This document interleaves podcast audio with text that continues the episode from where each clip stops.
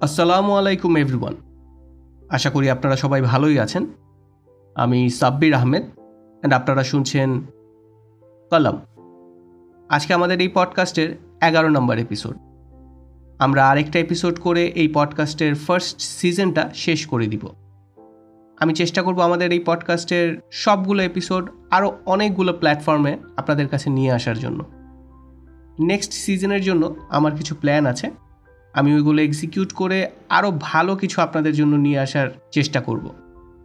আপনাদের মধ্যে যারা আমার এই পডকাস্ট আগে শুনেন নাই, তাদের জন্য বলছি, আমাদের এই পডকাস্টের বিষয় হলো আমাদের জীবনে ঘটে যাওয়া এমন সব ভালো ঘটনাগুলো, যেগুলো আমরা কখনো কল্পনাও করতে পারি নাই যে আমাদের সাথে হতেও পারে। আমি শিওর আপনাদের সাথেও এমন অনেক ঘটনা ঘটেছে। আপনারা যদি চান, আমাদের সাথে অবশ্যই শেয়ার করতে পারেন। আমাদেরকে লিখে পাঠাতে পারেন অথবা অডিও রেকর্ড করে পাঠাতে পারেন। আমাদের কাছে আপনাদের স্টোরি পাঠানোর অ্যাড্রেস হলো Kalam podcast two thousand twenty three at Gmail dot com. আপনাদের স্টোরির অপেক্ষায় থাকব। আমি সাব্বির আহমেদ অ্যান্ড আপনারা শুনছেন কলম।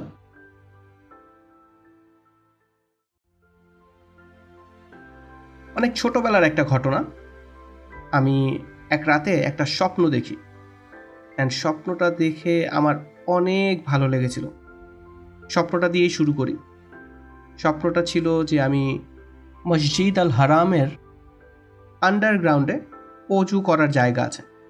আমি ওই জায়গাটাতে একা অজু করতেছি। অ্যান্ড দূর থেকে কেউ আমাকে ডাক দিচ্ছে যে নামাজের সময় হয়ে গেছে, চলে আসো। ডাক দেওয়ার যে মানুষটা ছিলেন স্বপ্নের মধ্যে আমার মনে হচ্ছিল যে আমাদের আমাদের প্রফেট হজরত মোহাম্মদ সাল্লাহ আলী আসাল্লাম ছিলেন। উনি আমাকে বলতেছিলেন যে, নামাজের সময় হয়ে গেছে, চলে আসো। যদিও আমি ওনাকে দেখি নাই, কিন্তু আমার মনের মধ্যে এইটাই আসতেছিল যে হ্যাঁ উনি আসলে আমাকে ডাকতেছেন। তো এই জিমটা দেখে আমি আমার নানাকে বলি যে নানা ভাই, আমি এরকম একটা ড্রিম দেখলাম। তো উনি বলেন যে, এ তো খুবই ভালো একটা ড্রিম অ্যান্ড মনে হয় তুমি খুব কম বয়সেই হজ করতে পারবা। তোমাকে হয়তো বা হজ করতে যাওয়ার অনুমতি দিচ্ছে বা তোমাকে বলতেছে যে, তুমি হজ করতে যাও বা তোমাকে হয়তো বা হজ করতে নিয়ে যাবে। তো এইটা অনেক আগের কথা, আমি তখন অনেক বেশি ছোট। হয়তো বা ফাইভে বা সিক্সে পড়ি। তারপরে সময় চলে যায়, আমি ইউনিভার্সিটিতে ভর্তি হয়ে যাই দুই হাজার নয়ের কথা। আমি পডকাস্টে যাই বলব, আমি খুবই হাম্বাল হয়েই বলব, আমি কাউকে আঘাত করে বা কাউকে ছোট করে কিছুই বলব না। আগে বলে দিচ্ছি কারণ আমি এখন একজনের কথা বলব অ্যান্ড উনি হয়তোবা ভালোই বলেছিলেন, হয়তোবা দুষ্টামি করে বলেছিলেন বাট আমি আসলে একটু কষ্ট পেয়েছিলাম। তো এই ঘটনাটা বলি। দুই হাজার নয়ের ঘটনা। আমাকে আমার এক পরিচিত একটা আঙ্কেল ওনাদের বাসায় যাই ওনার কাছে একটা বা দুইটা বই ছিল মক্কা শরীফের। ওনাকে কেউ গিফট করেছিলেন। অ্যান্ড ওই বইটা আমাকে দেখান অ্যান্ড বলেন যে দেখ দেখ, বইটা দেখ, কত সুন্দর, দেখ, কত কিছু আছে এটাতে। কখনো যেতে পারোস কি পারোস না, বইটা দেখ। তখন আমি বইটা দেখি, আমার কাছে তো অনেক ভালো লাগে। কিন্তু আমার কিন্তু মনে মনে একটু আর কি খারাপ লেগেছিল যে, এরকম করে বলল কেন? কখনো যেতে পারি কি পারি না। অ্যান্ড আমি কিন্তু অলরেডি আমার যে ড্রিমটা ওইটা ভুলে গিয়েছিলাম। তো ওই দিনটাও কাটলো। আমি বাসায় গেলাম। অ্যান্ড আমার মনে আছে, আমি প্রায় দুই তিন দিনের মতো মন খারাপ করেছিলাম। কাউকে বলি নাই অবশ্যই।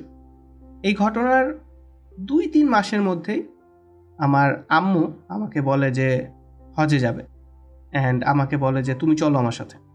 আমি বলি যে, না, আমার পক্ষে সম্ভব না। এইজ খুব কম। আমি এত বড় রেসপন্সিবিলিটি নিতে পারব না, এত বড় কাজ করতে পারব না। হজে যাব। হজ থেকে আসার পরে তো অবশ্যই আমার অনেক কিছু মেনটেন করতে হবে। ভয় পাচ্ছি আসলে আমি তখন, ভয় পাচ্ছিলাম যে, না না না, আমি হজে যাব না। তুমি যাও, তুমি আব্বুকে নিয়ে যাও বা মামাকে নিয়ে যাও। কিন্তু আম্মু আমাকেই নিয়ে যাবে।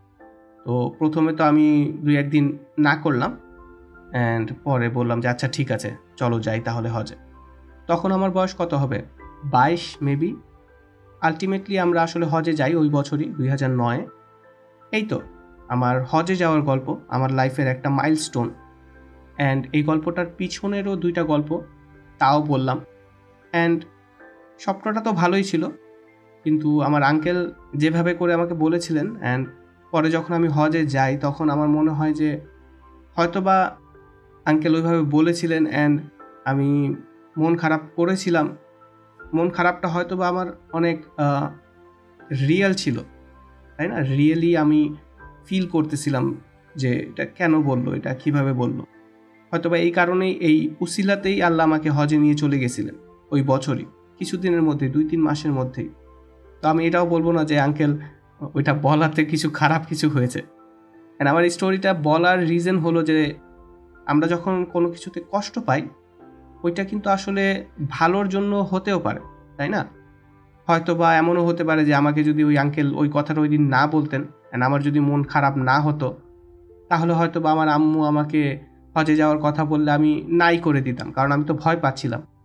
আমি কিন্তু আসলে ভয় পাচ্ছিলাম যে, আমি হজে যাব? এত বড় একটা কাজ করব? মানে আমি নিজেকে মানতেও হয়তো বা পারতাম না যে আমি হজে যাওয়ার যোগ্য।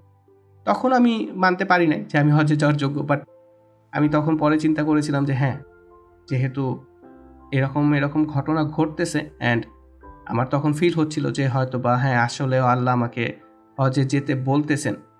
আসলে হয়তো বা আল্লাহই চাচ্ছেন যে আমি হজে যাই।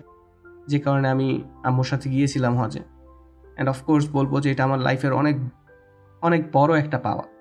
এই তো, আমি আশা করি আপনারা সবাই যারা আমার এই পডকাস্ট শুনছেন, আমার এই পডকাস্টের স্টোরিটা ফিল করতে পারবেন অ্যান্ড মন থেকে দোয়া করি যে আপনারাও সবাই একদিন হজে যেতে পারবেন ইনশাল্লাহ সাইনিং অফ আমি সাব্বির আহমেদ অ্যান্ড আপনারা শুনছিলেন কলম